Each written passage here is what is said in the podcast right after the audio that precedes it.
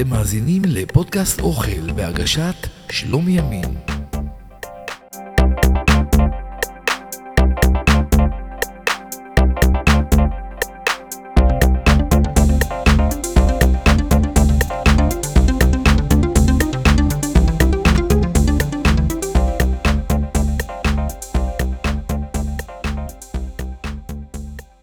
אהלן אהלן, מאזיניי היקרים והנאמנים. פרק חדש בפתח, פרק מיוחד במינו, מלא בחומר ואינפורמציה כחול אשר על שפת הים, ככתוב.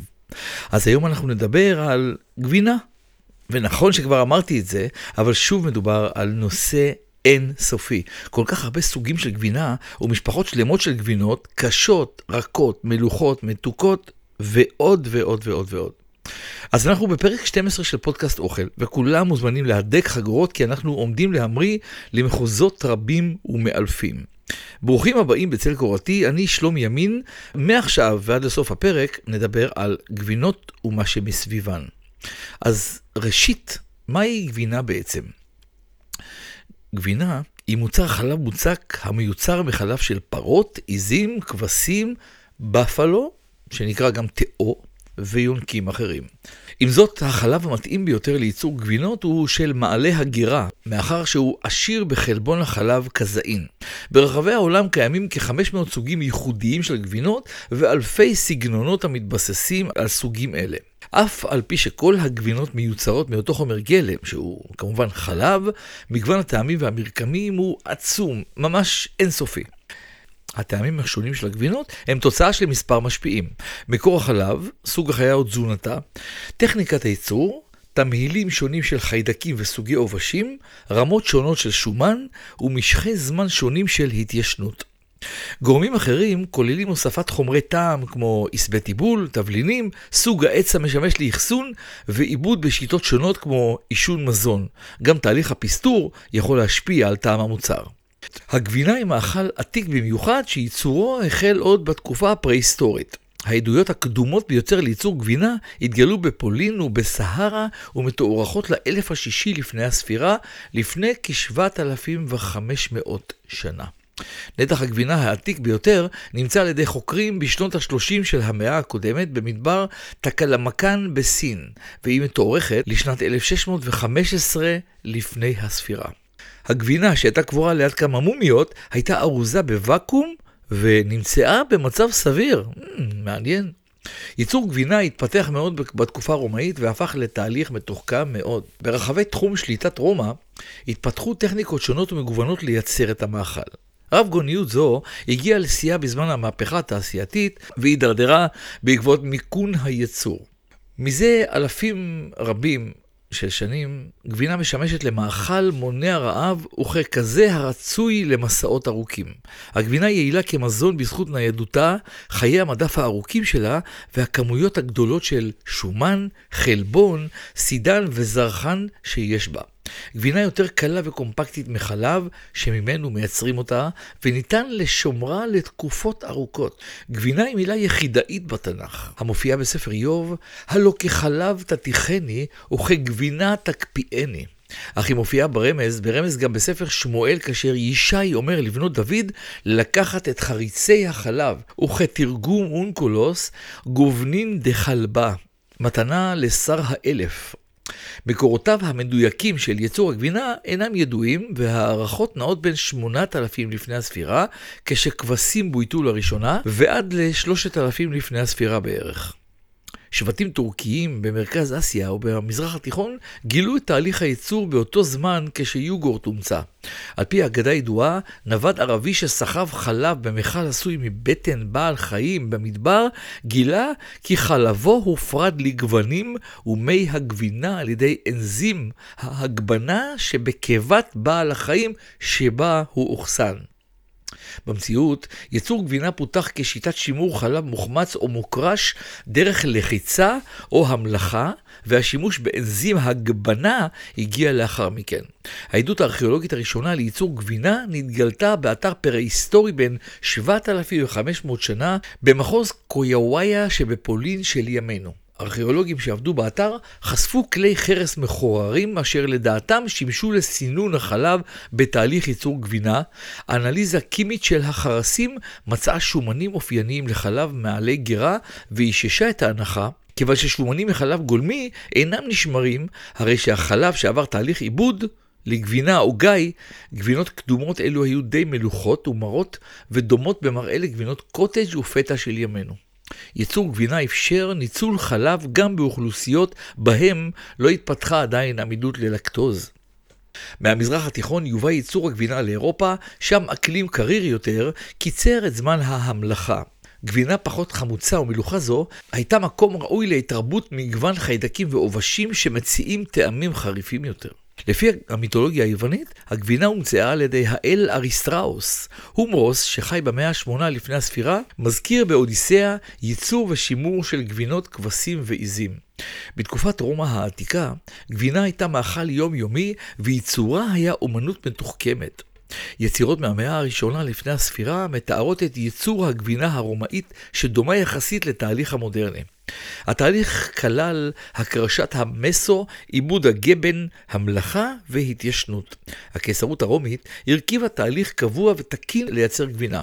יתר על כן, האימפריה העצומה הפיצה את הגבינה לארצות שהיו תחת שליטתה, בהן המאכל לא היה ידוע. בעוד שמערכת המסחר של הקיסרות הרומית התפזרה, ייצור הגבינה באירופה גוון עוד יותר, כשאזורים שונים פיתחו מסורות וטכניקות מיוחדות.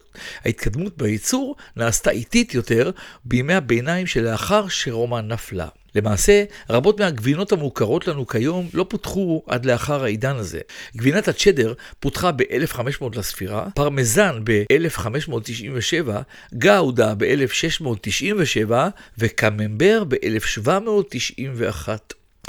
ומה בתקופה המודרנית? בתקופה המודרנית, המפעל הראשון לייצור תעשייתי של גבינה בשוויץ נבנה ב-1815, אך הייצור ההמוני של המאכל הצליח ראשית בארצות הברית.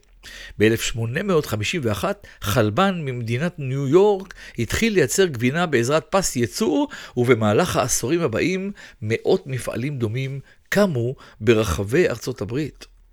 בשנות ה-60 של המאה ה-19 החל הייצור ההמוני של אנזים הגבינה, ועד תום המאה מדענים הצליחו לייצר תרביות חיידקיות טהורות שאפשרו את ייעול הייצור. אז בזמן מלחמת העולם השנייה עקפה גבינה תוצרת מפעלים את הגבינה המסורתית, ומאז רוב הגבינה בארצות הברית ואירופה מיוצרת במפעלים. במאה ה-20 פותח תהליך לעיבוד חתיכות גבינה שנותרו מהייצור דרך הוספת חומרים מתחלבים, מלח וצבע מאכל. מוצר זו זה שנקרא גבינה מעובדת התפרסם עד מהרה למרות חוסר חריפות הטעם שלו. כיום הגבינה היא מוצר חקלאי עיקרי. על פי הארגון לאוכל וחקלאות של האומות המאוחדות, מייצרי הגבינה בכל העולם ייצרו מעל 18 מיליון טונות של גבינה ב-2004. כמות זו היא יותר מהייצור השנתי במשולב של פולי קפה, עלי תה, פולי קקאו וטבק. גרמניה היא המייבאת הגדולה ביותר של גבינה, בעוד צרפת, שלה יש 400 סוגי גבינה, היא המייצאת הכי גדולה. אז מהו תהליך ייצור הגבינה? בתהליך ייצור הגבינה מופרד הגבן, המרכיב המוצק ממי הגבינה. הקרשת החלב נעשית בעזרת מחמצת החלב או אנזים שנקרא אנזים הגבנה. מחמצת החלב, למשל לבן, יוגורט או שמנת חמוצה, היא תרבית של חיידקי חומצה לקטית. הם גורמים ללקטוז שבחלב, סוכר החלב, להפוך לחומצה לקטית ולהוריד את ה-pH, דבר הנחוץ להקרשת החלב. התהליך המתרחש בטמפרטורה שבין 20 ל-45 מעלות צלזיוס ונמשך בין 30 דקות ל-36 שעות. הוספת אנזים הגבנה גורמת לפירוק החלבון העיקרי שבחלב, קזאין, לצורה לא מסיסה, כלומר האנזים מביא לשקיעה של החלבון וליצירת מרכיב מוצק. ניתן להימנע משימוש באנזים הגבנה. מרקם הגבינה במקרה זה יהיה שונה, כלומר רך יותר. ניתן להשתמש בחומצה כמו חומץ או מיץ לימון בנוסף למחמצת החלב או במקומה. ניתן אף להשתמש בהחמצה הטבעית של החלב על ידי השארתו מחוץ למקרר למשך מספר ימים. בשיטות אלו, ירידת ה-pH גורמת לדנטורציה של הקזאין ולקרישה. הגבינות שמתקבלות בצורה זו חמוצות יותר. בנוסף למחמצת, החיידקים שחודרים לגבינה מהווים אף הם גורם מרכזי בקביעת מרקם והטעם שלה. מהם מי גבינה? בחלב פרות, בין 10 ל-20% הופך לגבן, ויתרת הנוזלים הם מי גבינה. כדי לנקז את מי הגבינה מתוך הגבן, חותכים את הגבן לגושים באמצעות נבל חיתוך. גודל גושי הגבן הרצויים הוא 1.2 סנטימטר. בחישת הגבן וחימומו ינקזו יותר ממי הגבינה. גושי גבן קטנים המנוקזים יותר ממי גבינה ישמשו להכנת גבינות קשות וגושי גבן גדולים ישמשו להכנת גבינות חצי קשות. צפתית, ברי, קממברט.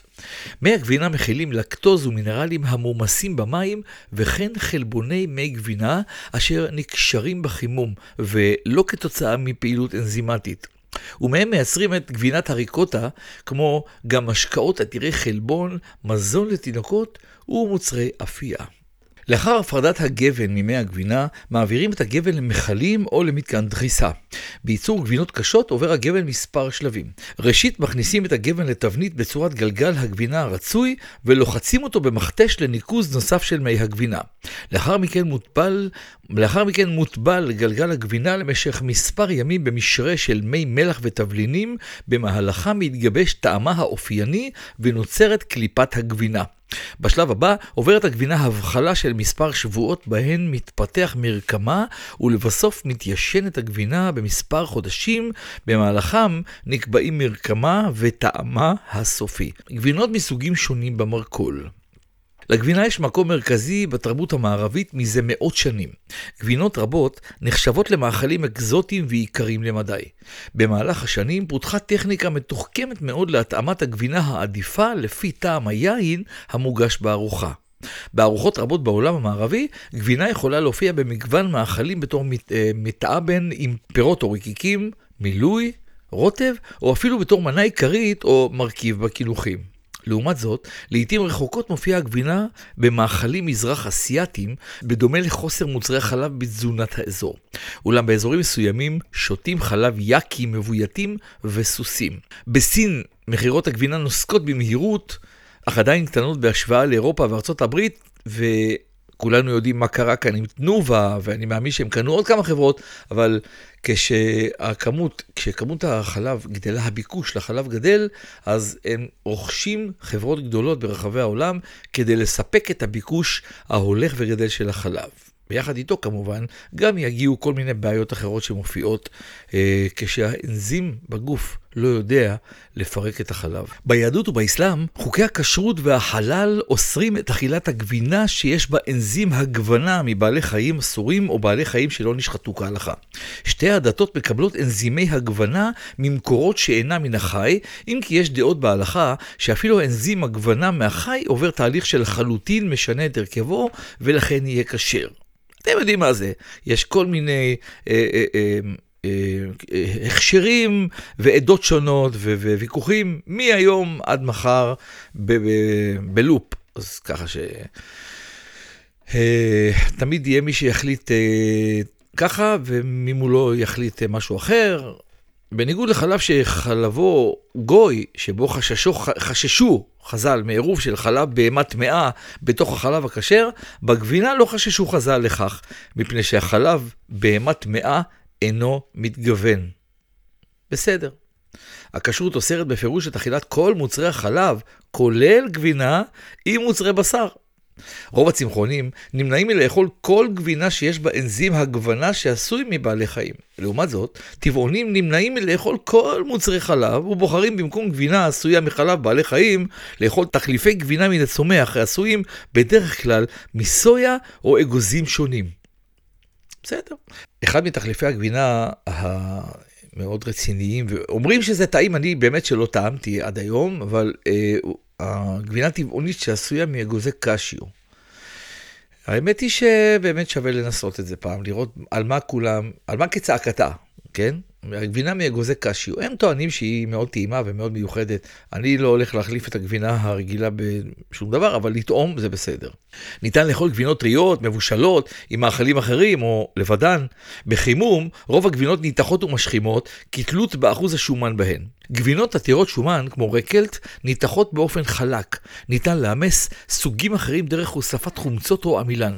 תבשיל הפונדו, שבו יין משמש כמחמיץ, הוא דוגמה טובה לתבשיל המבוסס על גבינה מותכת. גבינות אחרות נעשות אלסטיות או נמתחות כשמחממים אותן, תכונה רצויה במאכלים כמו פיצה. ישנן מספר גבינות שאינן ניתחות במידה שווה, שומניהן נפרדים בעודן מתחממות, ואף יש גבינות שמתקשות עוד יותר כשמחממים אותן, כמו הנולי וריקוטה. גבינות הן מקור טוב לחלבון איכותי, אשלגן, סידן, זרחן וויטמינים מקבוצת B. מומלץ לבחור בגבינות המכילות יותר סידן ופחות שומן ונתרן. גבינות שונות זו מזו בתכולת הסידן שלהן. יש גבינות מאושרות וכאלה שאינן. בתוך כך, יש גבינות המכילות יותר סידן מאחרות באופן טבעי, כמו גבינת הריקוטה. ככלל, גבינות קשות מכילות לרוב יותר סידן מאשר גבינות רכות. גבינות נבדלות ביניהן גם ברמות השומן, נעות בין אחוזים בודדים לעשרות אחוזים, והמלח, מטעם ניטרלי ועד מלוח מאוד. בדרך כלל, גבינה מציעה כמות גדולה של סידן, חלבון וזרחן. תזונתית, גבינה היא פשוט חלב מרוכז. מנה של 30 גרם בחתיכה אחת של גבינת שדר מכילה כ-7 גרם חלבון וכ-200 מיליגרם סידן. יש לצרוך כ-200 גרם של חלב כדי לקבל מידה דומה של חלבון וכ-150 גרם לקבל מידה דומה של סידן. גבינות ובמיוחד דלות השומן שביניהן נהנות מהיתרונות התזונתיים של חלב. חלבון איכותי, סידן ועוד שלל ויטמינים ומינרלים שחשובים לבריאות העצם. שומן רווי נמצא בכמויות גבוהות בגבינה בעלת אחוזי שומן גבוהים, לכן, על פי המרכז למדע בעניין הציבור בארצות הברית, מומלץ להגביל צריכת גבינה עם שומן מלא לכ-60 גרם לשבוע. יש המטילים ספק בקביעה שגבינה גורמת למחלות לב, אם לוקחים בחשבון את כמות צריכת גבינות בצרפת וביוון שעומדת על 400 גרם לשבוע וכ-20 קילוגרם לשנה. למרות זאת, לאזרחי מדינות אלו שיעורי מחלות הלב נמוכים יחסית מאשר בארצות הברית. מחקרים רבים הראו שאכילת לפחות שלושה מוצרי חלב דלי שומן ליום עשויה להפחית את הסיכון למחלות עצם ושברים. בנוסף, נמצא כי צריכת סידן מהמזון קשורה לצפיפות מינרלים גבוהה יותר בעצם לעומת סידן מתוספים. חוקרים מייחסים את ההשפעה המיטיבה של מוצרי החלב לרכיבי המזון המצויים בהם ותומכים בבניית העצם, בנוסף לסידן כמו חלבוני החלב, זרחן, מגנזיום, אשלגן, אבץ, ויטמין D וויטמין A. במחקרים נמצא כי צריכת מוצרי חלב עשויים להגן מפני מחלות לב, בעיקר בזכות ההשפעה על גורמי הסיכון למחלות אלו, יתר לחץ דם, השמנה וכולסטרול גבוה. במחקרים נוספים נמצא כי צריכת מוצרי חלב עשויה לסייע במניעת סוכרת מסוג 2. בנוסף, נמצא קשר בין צריכת מוצרי חלב וסיכון מופחת לפתח את התסמונת המטבולית המהווה גורם סיכון הן למחלות לב והן לסוכרת מסוג 2. על כן, ארגון הלב האמריקני מעודד צריכה של מוצרי חלב דלי ומופחתי שומן כחלק מתזונת לב בריאה. ישנן דרכים רבות למיין את סוגי הגבינה השונים על פי דרגת הקושי של הגבינות, משך זמן ההתיישנות שלהם, חומרים שונים המוספים לגבינות, ארץ המוצא של הגבינה ועוד ועוד. להלן רשימה חלקית של סוגי גבינות. גבינות רכות או לבנות, לגבינות רכות זמן הכנה קצר בדרך כלל והן אינן עוברות תהליך התיישנות. יכולות לשמש למריחה על לחם, דוגמאות לגבינות. לגבינות רכות זמן הכנה קצר בדרך כלל, והן אינן עוברות תהליך התיישנות. יכולות לשמש למריחה על לחם. דוגמאות לגבינות רכות, גבינה לבנה, גבינת שמנת, לבנה, מסקרפונה, גבינה מתוקה ורכה במיוחד, קוטג', ריקוטה, טלג'יו, גבינה רכה שטעמה נע בין חריף לעוקצני, דומה לגבינת ברי. גבינות עובש, גבינת גורגונזולה ועליה נימי עובש. גבינות להן מוסיפים מיני עובש המעניקים לגבינה ריח חריף וטעם ייחודי. ישנן שתי קבוצות עיקריות של גבינות עובש. גבינת עובש לבן מוסיפים להן עובש מהסוג של קנדידיום. המעניק לגבינת ציפוי לבנבן אופייני ומרקם רך כמו בברי ובקממבר. וגבינות כחולות להן מוסיפים סוגי עובש המעניקים לגבינה גידים בעלי צבע כחול וטעם ייחודי כמו גורגונזולה, מתוקה או פיקנטית, סטילטון, רוקפור ודנית כחולה. גבינות חצי קשות טריות, מלוכות. גבינות בעלות מרקם קשה למחצה שלא עברו תהליך של התיישנות. דוגמאות לגבינות אלו גבינה צפתית. גבינה צפתית היא גבינה ישראלית מלוכה, חצי קשה, בעלת מרקם צמיגי הנמכרת בחריצים. הגבינה עשויה מחלב בקר או חלב צאן ומופיעה באחוזי השומן השונים במליחות בינונית ומעודנת. את הגבינה הצפתית הראשונה ייצרו במחלבת המאירי בעיר צפת בשנת 1818. הדור הראשון של בעלי המחלבה קראו לה צפתית על שם עירם. עם השנים השתרש השם ונפוץ לתיאור גבינות מסוג זה על ידי מחלבות שונות. מחלבת המאירי מייצרת את הגבינה על פי המתכון המקורי מחלב צאן ומשווקת אותו בכל הארץ. מחלבה ותיקה נוספת המייצרת גבינה צפתית היא מחלבת קדוש, גם היא בצפת. ניתן למצוא כיום סוגים רבים של גבינה צפתית. המיוצרת על ידי המחלבות השונות באחוזי שומן שונים וסוגים שונים של חלב. גבינה בולגרית, גבינה בולגרית מקדונית, אלבנית, היא סוג של גבינה מלוכה שמקורה בדרום מזרח אירופה והיא פופולרית במיוחד בבולגריה, מקדוניה הצפונית ומדינות הבלקן. הגבינה עשויה חלב עיזים, חלב פרה או חלב כבשים, ולעיתים עירוב של כמה סוגי חלב יחד. מרקם הגבינה מתפורר ומחוספס, ואחוז השומן הנפוץ בישראל הוא בין 5% ל-24%. הגבינה משמשת לסלטים, אפייה, וכן בצורתה הטבעית לאכילה כמו שהיא. קיימת נטייה לבלבל בין גבינת הפטה לגבינה הבולגרית, אך תהליך הייצור שלהן וטעמן שונים. הבולגרית עוברת כבישה והיא יותר קשיחה לעומת הפטה שנוטה להתפורר. מוצרלה, גבינה לבנה רכה בצורת כדורים. מוצרלה איטלקית היא שם של קבוצת גבינות איטלקיות טריות. מרבית סוגי המוצרלה מורכבים מחלב תאו בלתי מפוסטר שעובר תהליך של סיבוב בעוצמה גבוהה שמסתיים בחיתוך הגבינה והפיכתה לגושים. טעמה העדין ומרקמה הרך של המוצרלה הפך אותה לפופולרית מאוד במטבח האיטלקי וברחבי העולם. ומה שיש לנו על הפיצות האיכותיות זה גבינת מוצרלה כידוע. מקור הגבינה הוא מחבל קמפניה שבדרום איטליה. מקור הגבינה הוא מחבל קמפניה שבדרום איטליה. מקור השם של הגבינה הזו הוא מהפועל האיטלקי מוצר, שפירושו לחתוך. עובדה המעידה על אופן הכנתה של הגבינה. גבינת פטה ברומניה קרויה תלמיה. פטה היא גבינה המיוצרת במי מלח. נהוג להכינה מחלב עיזים או כבשים או משילוב של שניהם. לגבינה טרייה מלוכה זו יש בדרך כלל מרקם גבשושי. היא משמשת להכנת סלטים, פסטות ומאפים ונאכלת גם בפני עצמה. מאכלים רבים המבוססים על הבצק היווני פילו, בצק דק מאוד וללא שמן, מכילים את הגבינה. כך למשל, פשטידת תרד פשט... ופשטידת גבינה.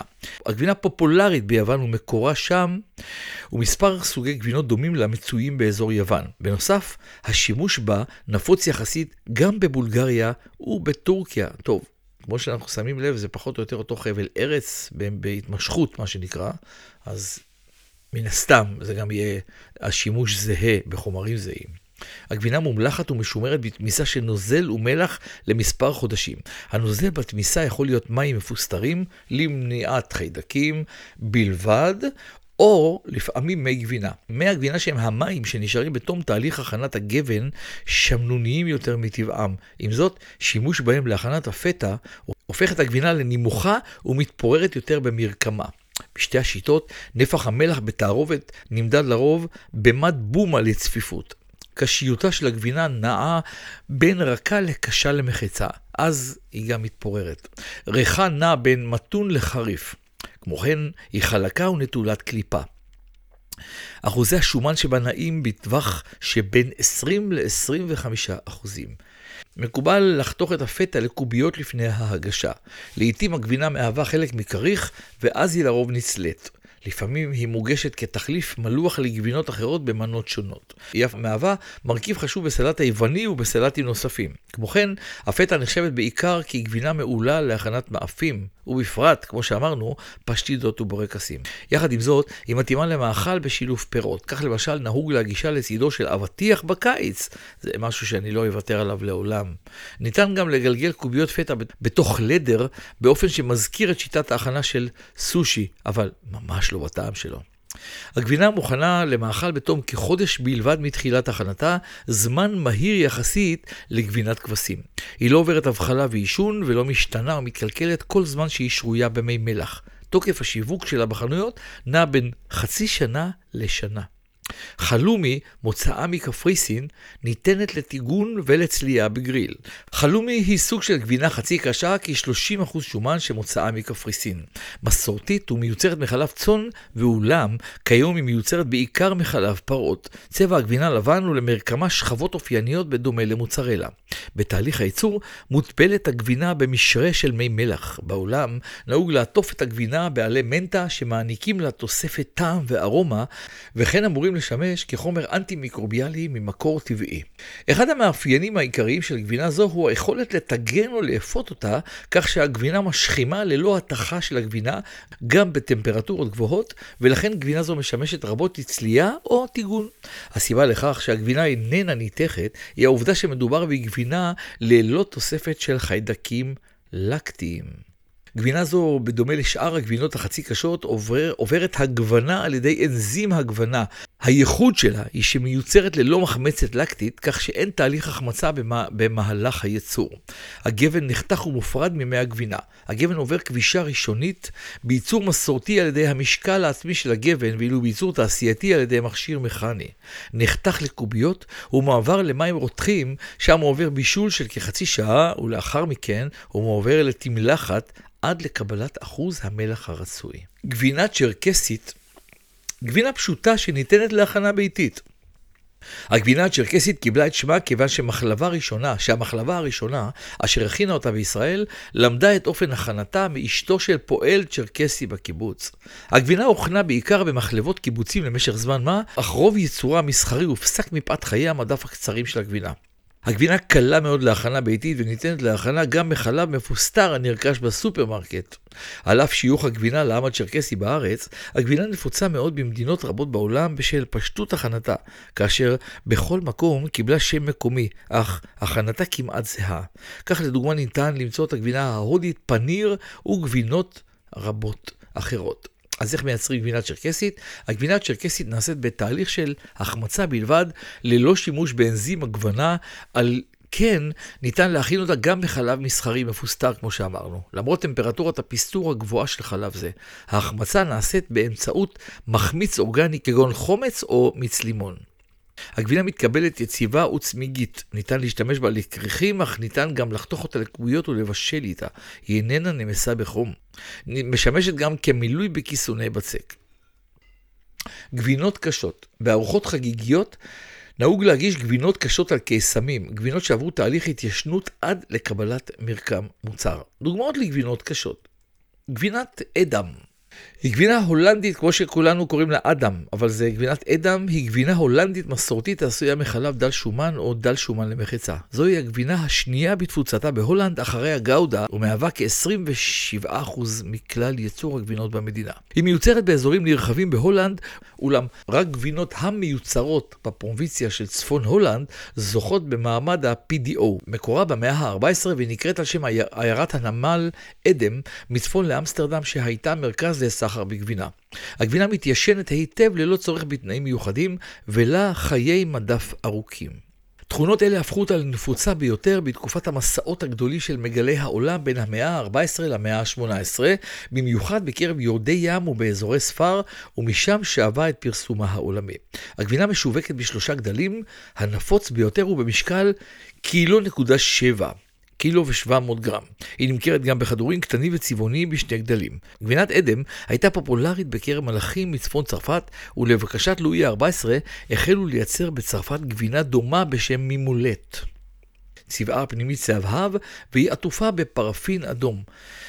עדן מיושנת נעטפת בפרפין שחור, משווקת לאחר 17 שבועות ועד 10 חודשי הבחלה. לטעמה מתיקות אגוזית ומליחות קלה. ההתיישנות מחזקת את הטעם ומקשה את המרקם. היא כמעט נטולת ריח בהשוואה לגבינות אחרות. אחוז השומן שבה, 28 אחוזים, נמוך יחסית לגבינות מסוגה, ולכן היא מעט רכה יותר לעומתן. בעבר יוצרה עדן מחלב מלא, ואחוז השומן בה היה גבוה יותר. הגבינה פופולרית עד היום בצפון אמריקה ובמדינות הנורדיות, בספרד ובאמריקה הלטינית וכן בפיליפינים, שם היא מהווה חלק בלתי נפרד מארוחת חג המולד המסורתית. בישראל נפוצה גבינה צהובה של חברת תנובה בשם עמק. כולנו מכירים את עמק, כן? אותה גבינה שאין, אני לא חושב שיש בית שלא קונה או עמק או גלבוע, שזה המקבילה של עמק עם פחות אחוזי שומן. אז גבינת עמק מבוססת על גבינת אדם ומיוצרת מאז 1942. אז עכשיו אנחנו יודעים מאיפה זה הגיע. הגבינה יוצרה במשך שנים רבות בדגם אחד שבו 28 אחוזי שומן, ובמאה ה-21 נוספו לה דגמים של 5 אחוז, 9 אחוז ו-15 אחוז שומן. אמ, יש לנו עוד גבינה בשם אמנטל. גבינת אמנטל היא גבינה קשה שמקורה בשוויץ. בצפון אמריקה, באוסטרליה ובניו זילנד מכונה גבינה זו גבינה שוויצרית, על אף שקיימים סוגים רבים של גבינות שוויצריות שונות. אמנטל במקור הגיע מעמק אמה המצוי בקנטון ברן שבשוויץ. הגבינה מיוצרת גם במדינות נוספות, אולם רק גבינות שיוצרו בקנטון ברן וכן המיוצרות בגרמניה בעלות סטטוס ה-AOC. גבינות מצרפת, הולנד ומגרמניה נפוצות במיוחד. אפילו פינלנד היא יצואנית של גבינת אמנטל. בישראל מיוצרת גבינה דומה משווקת בשם המסחרי טל העמק. שם זה שומר על הדמיון לצליל השם המקורי על מותג עמק. גאודה, עודה או חאודה, בחטא חוככת, לא גרונית. בהולנדית מילולית, גבינה מחאודה. היא גבינה קשה הולנדית הקרויה על שם העיר חאודה, שבמרכז הולנד בין הערים רוטרדם, אוטראכט והאג, בה יוצרה הגבינה הראשונה. הגבינה עשויה מחלב בקר שמעובד ומחומם עד שהגבן נפרד ממי הגבינה. זמן ההתיישנות של הגבינה אורך בין 4 ל-18 חודשים, דבר המאפשר הוספת תבלינים מיוחדים היוצרים גבינות גאודה מיוחדות בתוספת קימל, עשבי טיבול, סרפדים, פלפל ועוד.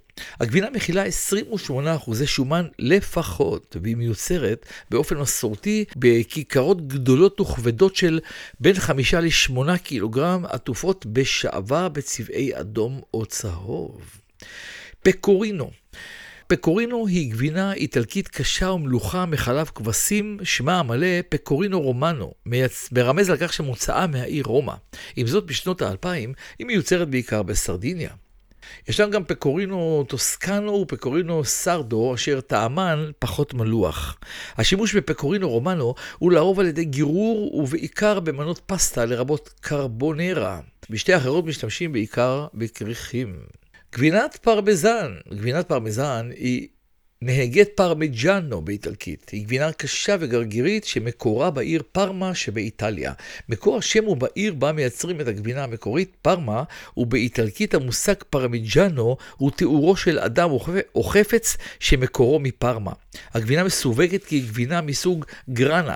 גבינה קשה מחלב פרה, מבושלת אך לא דחוסה.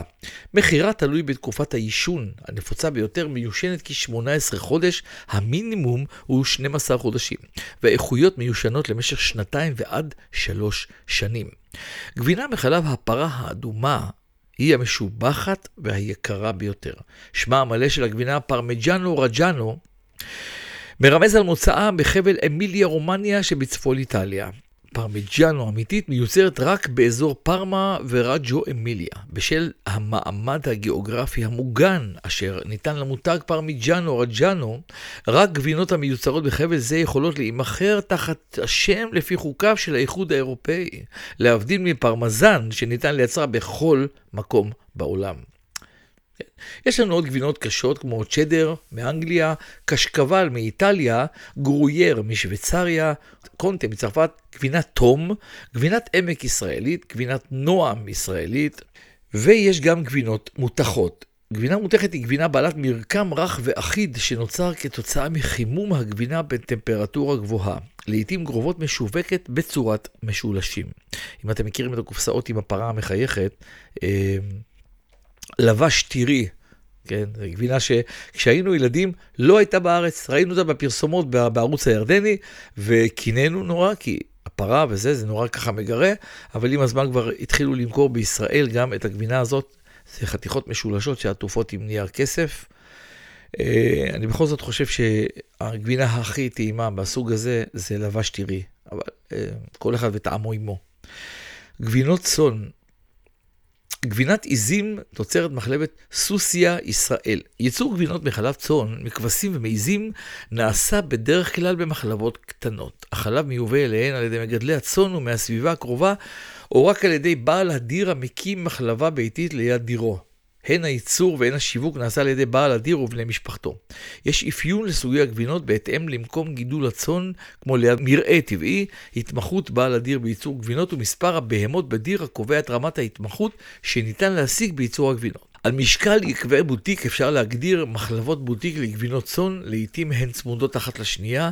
יקב בוטיק הוא מחלבת בוטיק, שכן שתיית יין בלוויית אה, טעימת גבינות צאן וצקצוק בלשון ועפעוף עיניים, זה הרגל תרבותי ומקובל. יש תחליפי גבינה. בני האדם הרגישים ללקטוז, כמו גם צמחונים וטבעונים המעוניינים להחליף גבינה בבישול, משתמשים בתחליפים כמו שמרי בירה. באנגלית הם נקראים גם Nutritional Yeast, שמרים לא פעילים. הנמכרים כפתיתים דקים או כאבקה בחנויות טבע. שמרי הבירה עתירי הוויטמינים מקבוצת B אך לא B12, כפי שחשבו בעבר. יש בהם מינרלים רבים כגון ברזל, אשלגן, אבץ וזרחן. לשמרי בירה יש מרקם וטעם של גבינת פרמזן ונהוג להשתמש בהם באמצעות בזיקה על סלטים או תבשילים כמו פסטות, מאכלי אורז וכדומה. ניתן להכין גם ממרח שמרי בירה שאותו אפשר למרוח על לחם או להשתמש בו כרוטב. שמרי בירה משמשים גם להקרמה של תבשילים וניתן להוסיפם לקציצות ולתבשילים שונים, אם כי חלק מהרכיבים התזונתיים שבשמרים נהרסים בבישול. אז אם מסתכלים על מפת יצרני הגבינה הגדולים בישראל, או יותר נכון להגיד יצרניות הגבינה הגדולות בארץ, כולם מכירים את תנובה, שהיא יותר סינית היום מישראלית, אבל גם עדיין תקועה פה ותישאר כזאת בתוך ה-DNA של הישראלים. יש את טרה ויש את יוטבתה, ויש גם עשרות מחלבות בוטיק קטנות מפוזרות ברחבי הארץ, ומייצרות גבינות שלפעמים אינן נופלות מרמתן של הגבינות הכי טובות בעולם. וזה, אני אומר את זה מתוך איזו גאווה ישראלית, כן? אז... מוזמנים להצטרף אליי. אז כמה שמות של משקים קטנים שמפוזרים ברחבי הארץ, שאליהם אתם מוזמנים בהחלט להגיע בעת טיול, בשבת, בחג, באמצע השבוע. ושוב אני מדגיש, יכול להיות שהפודקאסט הזה שמשודר בשנת אל, מוקלט בשנת 2022, ישודר בעוד 40 שנה. מפת השמות של כל העסקים האלה תשתנה וחלק ייעלמו ויהיו חדשים, אז תתחשבו בזה, כן? משק שוורץ, משק כבשים בשדה אליעזר שבאצבע הגליל משנת 1953. מחלבת צאלה במשק הכבשים של חוות צאן בנגב המערבי. מחלבת גדות הירדן בקיבוץ גדות קיימת כ-25 שנה. מחלבת משק דותן זו מחלבה משפחתית בכפר שמואל ליד לטרון, הטוסקנה של ישראל. מחלבת בארי בקיבוץ בארי בעוטף עזה קיימת כ-15 שנה. מחלבת יעקובס בכפר הרועה, משק ברקנית בכפר יחזקאל, מחלבת שירת הרועים בכפר קיש, ואפשר לכתוב רשימה של מחלבות בוטיק שתכסה שני פרקים של הפודקאסט, אבל בואו, אנחנו נסתפק בדוגמית קטנה ונאפשר לכם לטייל בארץ ולגלות בכל פינה עוד ועוד מחלבות בוטיק טעימות ומיוחדות שמייצרות גבינות בצורות ובטעמים שונים. אז שווה לנסוע. יצא לי כמו לרבים מאיתנו להסתובב בגליל, אני לא יודע מה קורה בדיוק בנגב, אני בטוח שגם שם יש מלא, מלא מלא מלא מחלבות קטנות ומיוחדות כמו חלק שהזכרנו. ארץ ישראל קטנה, אבל ממש מלאה במשקים קטנים ומעניינים שיש בהם מחלבות טעימות שמגישות ארוחות בוקר מיוחדות. זה קורה גם לצד יקבים מיוחדים. יש, יש איפה לטייל, אז אולי נעשה פרק כזה באחת ההזדמנויות. אני בטוח שאתם, מה זה מחכים שנדבר על גבינות והקשר שלהם לחג השבועות, אבל לא. כי באיזה שלב הולכים להיות פרקים בפודקאסט שיוקדשו לחגים, ולכן נמתין בסבלנות לפרק על חג השבועות ומאכליו. באמת, באמת שיכולנו לדבר עוד שעות על גבינות כאן בפודקאסט, ו- ומה זה בא לי עכשיו ללכת לעשות איזה סנדוויץ' גבינה, ואני הולך לעשות את זה, אני, אני תכף הולך לסופר, אני אקנה לי, האמת שבא לי גבינת פטה טעימה, אני אקנה לי גבינת פטה ואני אכין לי איזשהו סלט או משהו, בעקבות, בעקבות ההקלטה הזאת של הפודקאסט. אבל הגבינות הולכות להיות משולבות בכל מיני מאכלים שעוד נדבר עליהם, ויש דרך ארוכה ורבה לפנינו, ממש כמו סוגי האוכל והנושאים עליו. כי תמיד אנחנו נפגוש גבינה במאכל זה או אחר. ולכן, אנחנו לא ניפרד מגבינה היום, כי היא תחזור אלינו הרבה פעמים במהלך הפרקים העתידיים. תאכלו גבינה בכריך או על פיצה, רכה או קשה, אם קסם בקוקטייל או נמסה במאפה. כך או כך, לרוב בני האדם שאינם סובלים מאלרגיות ותופעות רעות שקשורות לחלב ומוצריו, הגבינה היא מעדן ומאכל יומיומי. גם הטבעונים מחפשים כל העת תחליף שטעמו יהיה זהה לטעמה של הגבינה, ובטוח שזה בגלל הטעם הנהדר שיש לכל סוגי הגבינה שקיימים מסביבנו בעולם הנהדר הזה. אז אנחנו נפרדים מהגבינה, אבל כאמור, עוד נחזור אליה בהרחבה על סוגיה השונים במאכלים שונים. אני מקווה שנהניתם מהפרק הזה, שממש, ממש השתדלתי שלא יפרוץ את הגבולות ויהפוך לארוך מדי ומעיק. כי בעוד שבועיים יהיה עוד פרק. וכפי שאני שם לב, הפודקאסט הזה הולך ומשתלב לי בתוך הנשמה והופך לאט לאט לחלק ממני, וזה מה שעושה את הכל לכיף כל כך. מקווה גם, כמובן, שזה אצלכם קורה. ולא לשכוח, חברות וחברים, תמליצו על הפודקאסט, פודקאסט אוכל, שנמצא בכל האפליקציות המובילות, בספוטיפיי, באפל, בהודקאסט, בגוגל, ועוד רבות רבות רבות. בכל פעם שיוצאת איזושהי אפליקציה, אני משתדל לעדכן גם לשם את, ה, אה, את הפרסום של הפודקאסט. הפודקאסט הזה יושב כאמור גם ביוטיוב, בערוץ, אה, בערוץ שלי, שלומי ימין.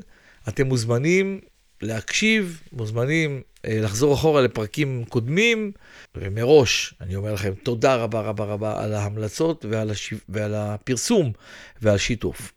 אז אנחנו, כמו שאמרתי, פודקאסט אוכל, ועד לפעם הבאה, שלום ולהתראות. אתם מאזינים לפודקאסט אוכל בהגשת שלום ימין.